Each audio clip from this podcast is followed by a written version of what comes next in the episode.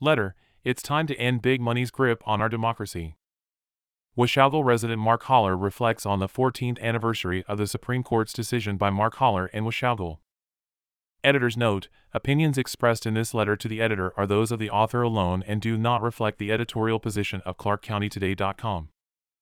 I hope this letter finds you well. As a concerned citizen, I feel compelled to address an issue that has been plaguing our democracy for far too long the influence of big money in politics.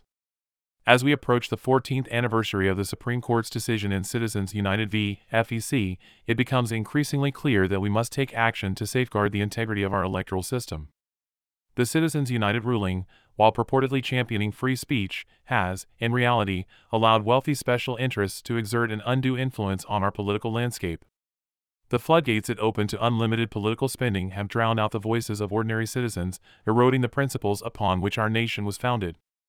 Our democracy is meant to be a government of the people, by the people, and for the people.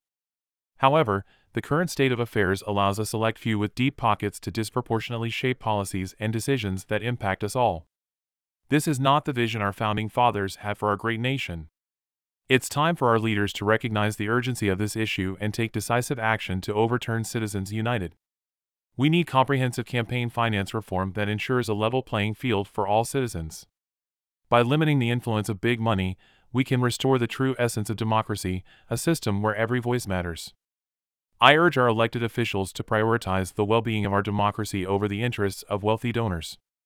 Let us demand accountability, transparency, and fairness in our electoral process. Together, we can build a political system that truly represents the diverse voices of our community. As we commemorate the anniversary of Citizens United, let us not only reflect on its consequences but also take a stand for a brighter and more equitable future. I encourage readers to join the call for reform, engage with their representatives, and demand an end to the dominance of big money in our political system. Thank you for your attention to this critical matter. Together, let us strive for a democracy that truly serves its people.